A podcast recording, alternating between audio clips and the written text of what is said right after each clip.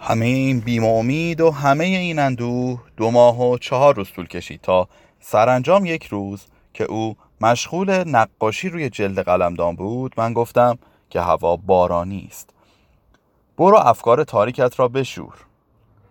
مثل هر شب لباس پوشید پالتو به تنش کرد شالی به گردنش انداخت و کلاهش را به سرش گذاشت و به گردش رفت. صداهای عجیب و غریبی می آمد پرنده ای ناشناس در جایی می خاند و سگها می لاییدند هوا حالودو گرفته بود. گرفته نه غمگین بود.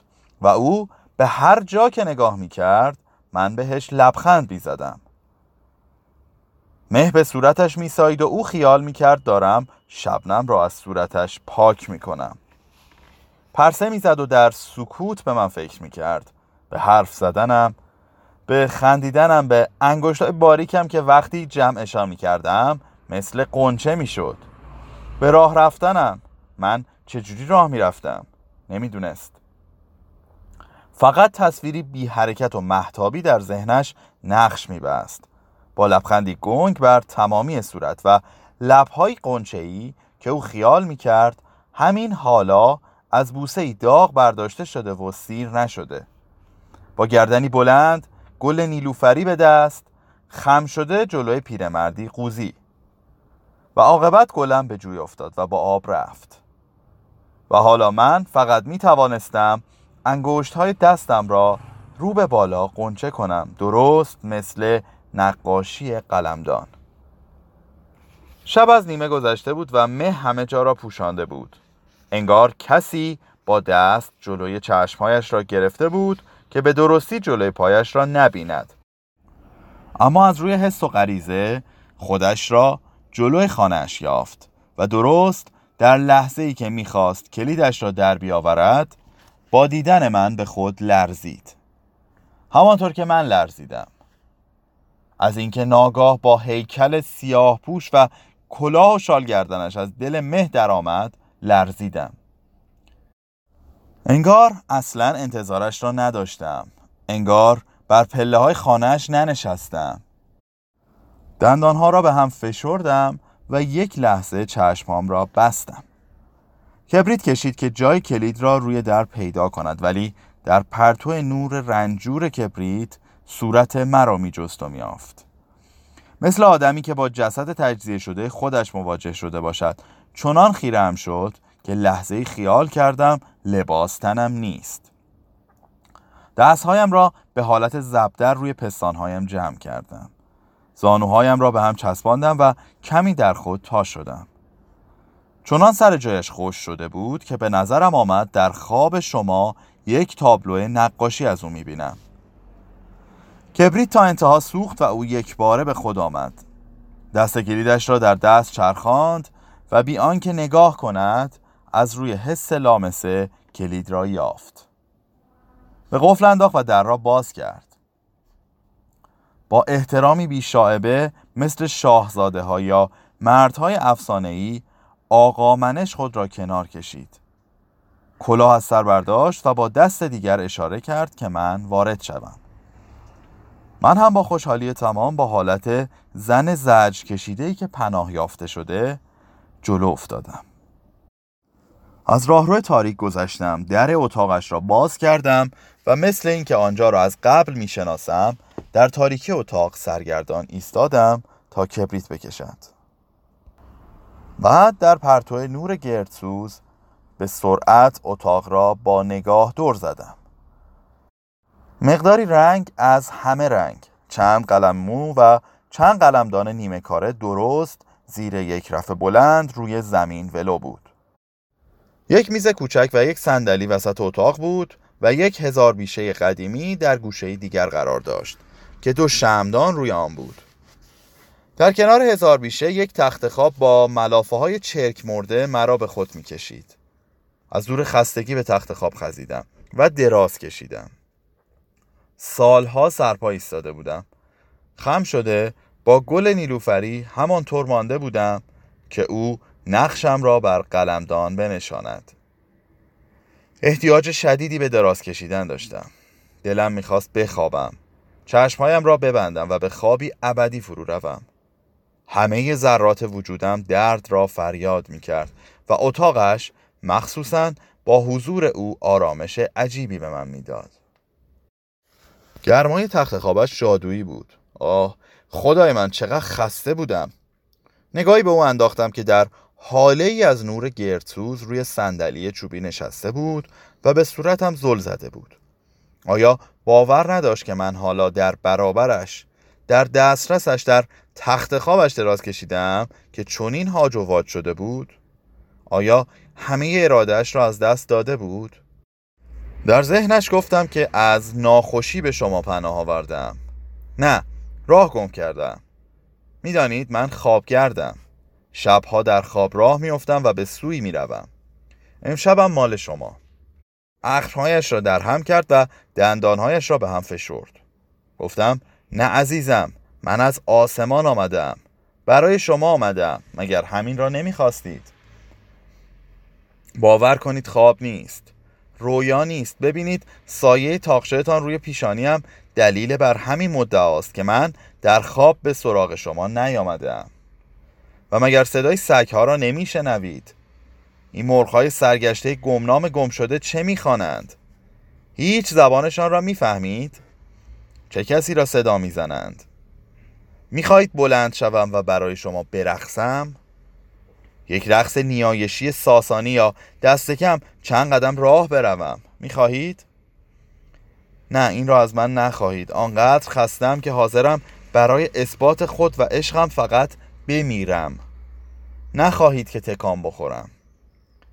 در ذهنش به خودم گفتم این یعنی زندگی ابدی. آرام بخوابید من نگاهتان می‌کنم و من خوابیدم. تنم را به رخت خوابش دوختم و در قعر بوی مردانش فرو رفتم. آنقدر فرو رفتم که او ناچار بود همه حس بینایش را از پشت کاسه چشما به کمک بطلبد و مثل سوزن تنم را به رخت خواب بدوزد. توی دلم گفتم عزیز دلم با نگاهت مرا بدوز. به هر جا که دلت می‌خواهد بدوز. به زندگی به مرگ به عشق به هر چه دوست داری. در برابر نگاهت من ابر می‌شوم. دود می‌شوم که بتوانی مثل باد بازی بدهی. نفس گرمت را روی تنم فوت کن. ببین چجوری ناپدید می‌شوم. کف دستهایم را به هم چسبانده بودم و زیر صورتم گذاشته بودم. با پاهای روی هم افتاده و موهای رها شده بر آن متکای سفید نمی‌دانم چه شکلی را برایش تدایی می کردم تنها به خاطر دیدن صورت و حالت شیطان و معصومانه چشمهایش تلاش می کردم پلکایم بر هم نیفتد. اما نمی‌شد.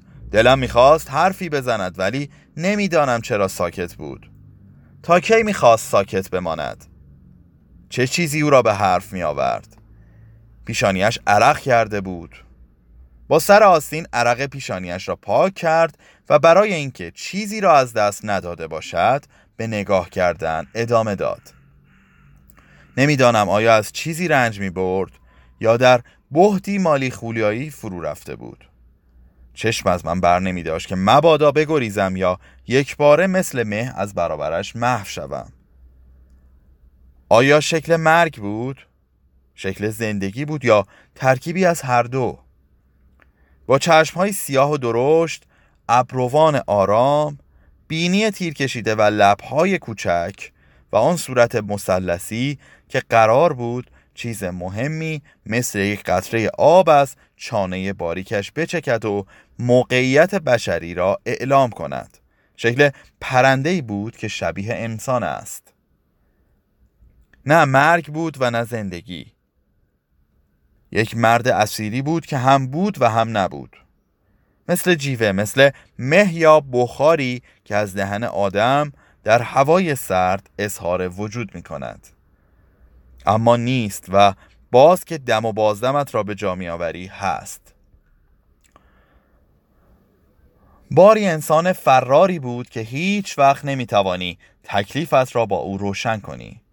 و من در فاصله چند بار بسته شدن چشم هام همینطور که نگاهش می کردم رفته رفته سنگینی خستگی سالها مثل آوار بر پلکهایم فرود آمد.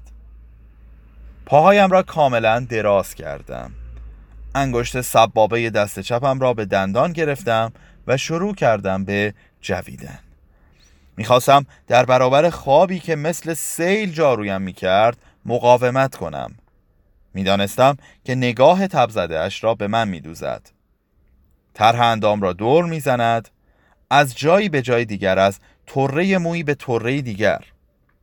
از ناخن انگشتی به امتداد بازوها که انگار چیز گران قیمت بسیار کوچکی در تنم گم شده و او باید پیدایش کند. آن وقت خم می شود و به صورتم ظلم می زند چشمهایش را تنگ می کند و می گشاید سرش را دور و نزدیک می برد تنم را می بوید و نفسش را در سینه حبس می کند خوب می دانستم حالا که چشمهایم بسته بود می توانست بین تردید و یقین در جای نامعنوسی معلق شود. آره یا نه؟ در خلصه روحانی پر امنیتی که آخرین نقطهش بطن مادرانه من بود یا آغوش زنانه کدام؟ حرارت بدنش مثل دم اجده رطوبت لباس ها و موهایم را می گرفت و تنم را گرم می کرد نفسش می لرزید و قلبش مثل تبل می کوبید تبل های ریز و درشت. همه هم بی هنگام و بعد می شنیدم که تبل ها فروکش می کردند لنگر ساعت می گسست و تنین اعلام زمان از موسیقی تکرار خارج می شد و در همه گام ها می دوید و می دیدم که پسر سوم پادشاه ماهی طلایی را به دریا پس می‌داد بی آنکه به عاقبت وخیم کارش فکر کند. هرچه اشرفی و آزوقه داشت بین تورکش ها و همراهیان قسمت کرد اما به یک نفر یک سکه کمتر رسید. فاجعه از همینجا شروع می شد همیشه همینجور بود وقت قسمت کردن نطفه ها بسته می شد و در یک رحم در یک رحم گرم چنبره می‌زد. آنجا نقطه آغاز بود که یکی سنگ برمی داشت و آنقدر بر جمجمه دیگری میکوفت که یک ستاره شهاب می‌شد. میسوخت و از بازی بیرون می‌رفت. من به وضوح می دیدم که به یک نفر یک سکه کمتر رسید و او ماجرا را به گوش شاه رساند. شاه در بستر بیماری حکم مرگ پسرش را صادر کرد و دستور داد او را به همانجا ببرند و بکشند. ادهی سوار و میرغضب پسر را برداشتند و به کنار دریا بردند اما نتوانستند و یا نخواستند او را بکشند خبرچین را جای او کشتند و پسر را به امان خدا رها کردند.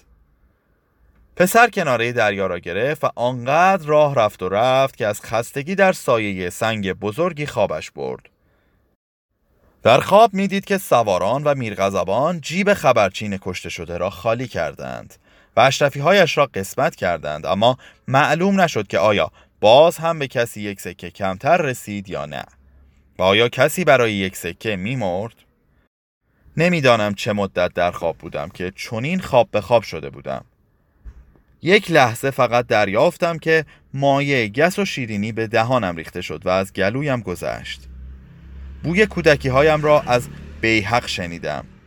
شراب بود اما چند ساله که چنین شیرین و گس بود و تا نوک انگشت های پاهایم را گرم و زنده می کرد شما تا به حال لوشیده اید؟ خون در رگها فواره می‌زند. میجهد. مثل یک قطار در تونلی تاریک و ناشناخته دم به دم سرعت می‌گیرد و بعد دنیا از چرخش دیوانه کنندهش میافتد. آرام آرام. چه گردش دلپذیری. نمی‌دانم چه کسی شراب را به دهنم ریخته بود. آیا کسی در خواب مستم می کرد؟ آیا در خواب شما با کسی هم پیاله بودم؟ یا حتی با شما و آیا کسی در آخرین لحظه زندگیم خواسته بود که این شهد ارغوانی را به من بنوشاند تا شاید پشیمان شوم و بخواهم که باز به دنیا برگردم؟ نمی‌دانم چه کسی تمهید داشت ولی من بر آفریدگارش درود فرستادم از ته دل آرزو می کردم که خودم را تمام و کمال تسلیم این فراموشی و رهایی کنم گذشته هایم را از یاد ببرم و تاب خوران در روزگار نقش و نگاران بمانم. نه این ملنگی طبیعی نبود مثل اینکه کسی قلمو در شراب می‌زد و مرا می‌کشید. صفحه 27